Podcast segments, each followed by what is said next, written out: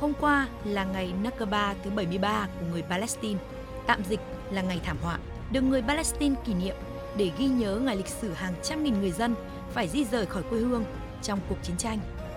Năm nay, ngày kỷ niệm này đã biến thành bạo lực khi cả người Israel gốc Ả Rập và người Palestine ở bờ Tây cùng nhau xuống đường tại nhiều nơi, vẫy cờ Palestine và đụng độ với cảnh sát Israel.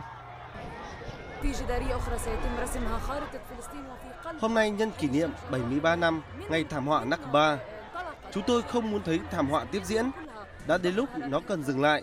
Tôi hy vọng năm tới toàn bộ người Palestine sẽ được tự do.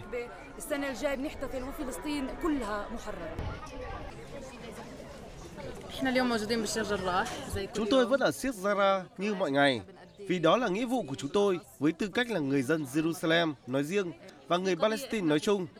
Thảm họa từ năm 1948 đang lặp lại ở Sheikh Jarrah. Từ sự kiện, lực lượng chức năng Israel cưỡng chế một số gia đình người Palestine ra khỏi khu phố Sheikh Raza. Ngọn lửa bạo lực đã bùng phát tại Jerusalem trong hơn một tuần nay, khiến 11 người thiệt mạng. Vụ việc này cũng như châm ngòi cho giao tranh bùng phát nghiêm trọng chưa từng có giữa các lực lượng vũ trang tại giải Gaza và quân đội Israel trong một tuần qua, tính từ năm 2014.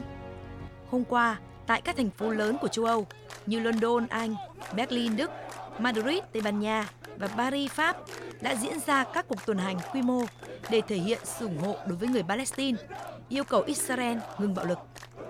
Tại London, Anh, hàng nghìn người biểu tình mang theo biểu ngữ dừng ném bom Gaza và hô vang Palestine tự do. Trong khi tại Madrid, một cuộc tuần hành hướng đến quảng trường Puerta del Sol ở trung tâm thành phố.